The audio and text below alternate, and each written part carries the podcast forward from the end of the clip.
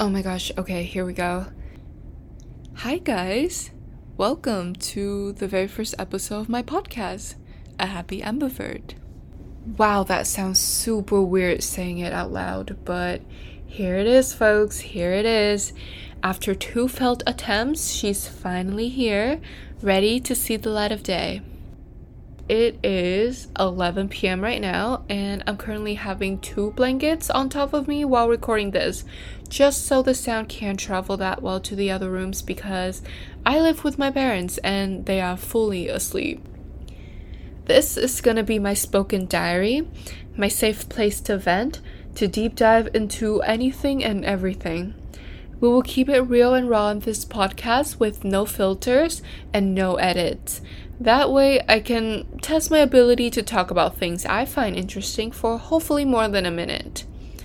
A little warning beforehand though, because we will dig through some shit in this podcast. If I talk about you or if you feel like I'm talking about you, because trust me, you'll probably know. Just remember that this is my side of the story, how I view the situation, and how I personally feel about it.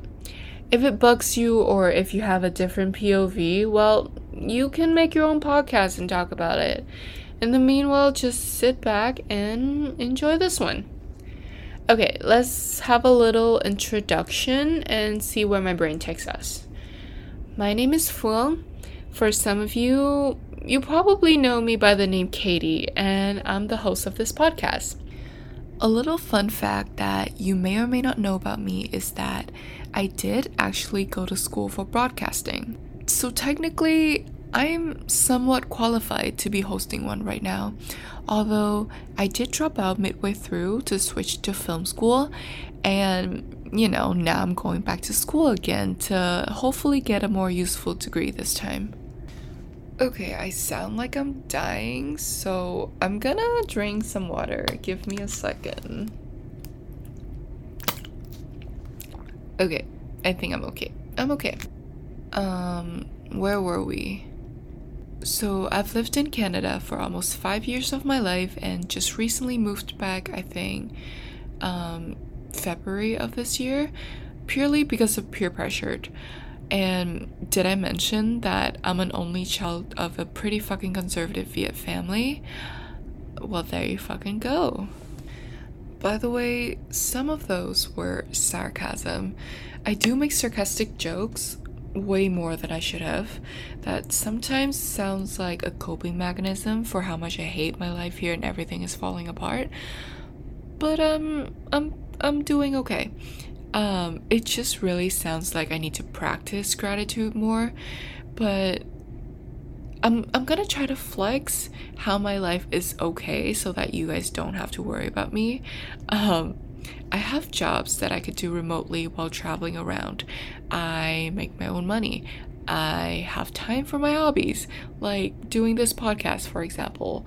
So, yes, I am fine. Life is pretty okay.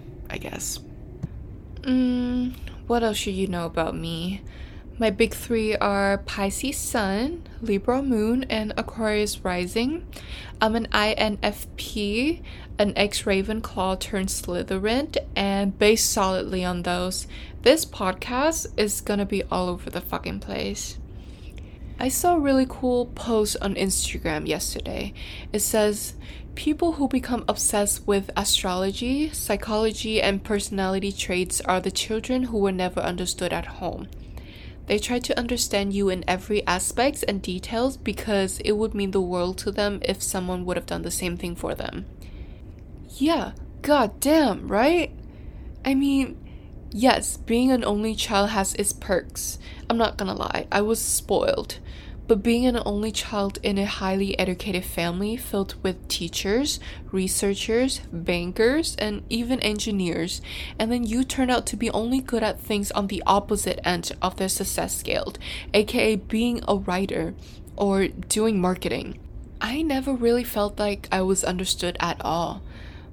But at the same time, I don't open myself up to a lot of people in order to be understood either. So, yeah, um, one of the biggest things that I learned from my years abroad and many, many failed relationships is that I have communication issues.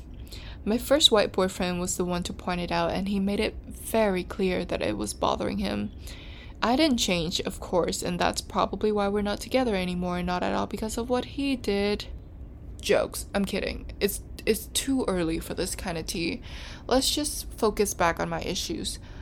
Um, I don't say how I really feel. Little Miss, I'm fine, but not not really. Um, I can't really confront people without crying, and I tend to shove my shit inside until it explodes.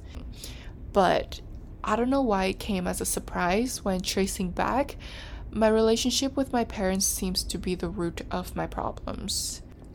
It's kind of ironic because I've never really spoken about my family to anyone before except maybe Zoe, my one friend in the city. Yet I'm now saying this publicly to like seven people listening.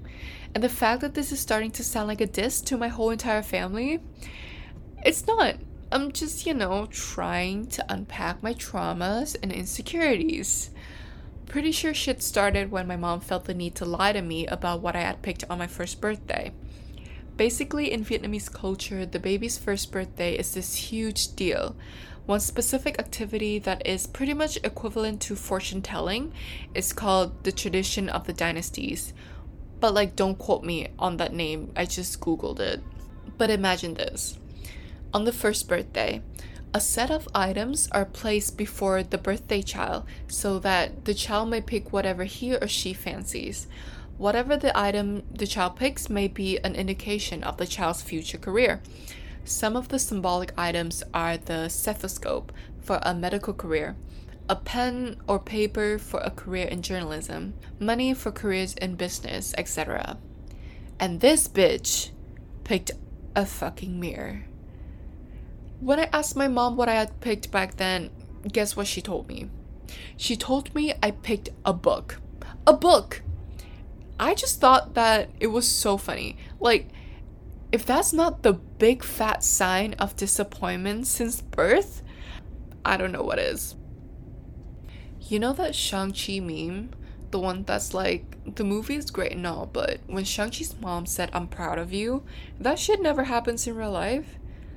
Well, yes, because I was constantly being compared to my cousins growing up. I can assure you, I'm not stupid. Like, I do make self deprecation jokes a lot, but I'm not dumb. I'm just not traditionally smart.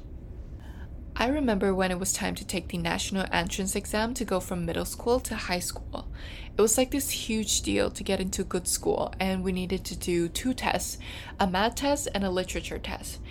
And after weeks and weeks of studying, I got an 8.5 in literature, which was pretty darn good. But somehow the grading system fucked up my math test and it gave me a 2.75, which is basically an F. And my whole entire family flipped their shit. I knew something was wrong because I knew I did well. I've never been so sure of any math test before in my entire life. I even compared my results afterward with my peers. But my mom was so disappointed and basically told me that I couldn't do shit in life. Which, okay, she was mad. It was in the heat of the moment. But for a 16 year old to hear those words, that fucked you in the brain. Anyway, apparently a few more students spoke out about the situation afterwards because they were also wrongly graded. They even made us redid the test, and it turned out I got a 9.75, which rounded up to a 10, which is the highest fucking mark you can get. So I got into the dream school, but I always hated that story because it didn't make me feel smart. It just made me feel like I got lucky. So, after that traumatic event, one might say, my mom never really apologized for how she reacted. Not that I expected her to, or maybe I did, like a little bit, but it's kind of a normal thing that parents don't do the apologies. They either make you food or buy you shit as a peace offer. I think most of us Asian kids can relate to the pressure of having so many rules and expectations constantly being put on you because you gotta be the fucking best for your parents' sake of reputation. Because if not, how can they go out and face other people? it's all about reputation. I was seven when they brought home this gigantic piano. I didn't want to learn how to play the piano when I was seven. I just remember hiding in the bathroom because I was so afraid to play the wrong key in class. I even had a mental breakdown and yelled at one of my tutors because I kept making the same mistake. Also, they can tell people that their one and only daughter can play the fucking piano.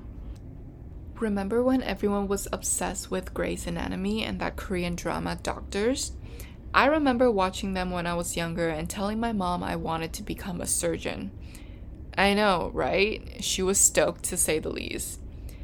There are only a handful of careers that are Asian parents approved, and becoming a screenwriter is not one of them. Pursuing a career in arts is like committing a crime in this household. Like, I'm not even exaggerating. Yet, not only did I do film school, I also have tattoos all 16 of them. Bro, my dad's side of the family already thinks I'm a shithead that went off the rails from these rebellious acts. So I have been trying to avoid social events that might have included my dad's side of the family lately because it's the summertime. The heat in Hanoi it's insane and tank tops can't really cover any of my tattoos. I'd much rather stay at home with peace of mind than go and get lectured afterwards, you know what I mean? Honestly, I don't know why I put the word happy in the name of this podcast because I think you can tell by now that I'm not that happy about anything so far that we've talked about, which does sound deeply concerning and depressing, but I'm fine, you know. I'm glad that I have the privilege to experience things that I've experienced, good and bad. It made me stronger, it made me who I am today, and I wouldn't have it any other way. Not gonna lie, a little tweak would be nice, but we can't change the past and can only now focus on the future.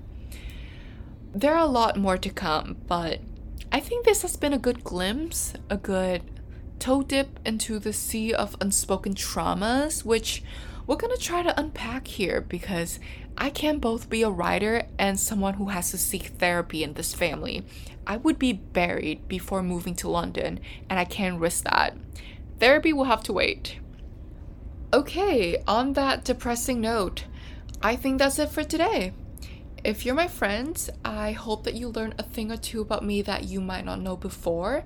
And if you're new, I am so sorry. This this has been a lot to take in. Either way, thank you so much for listening. Do let me know what you want me to talk about next because I would love to hear some suggestions. And I'll see you next Thursday. I'm saying this out loud so you guys can hold me accountable. Okay, cool. I will see you next Thursday. Bye! I love all seven of you.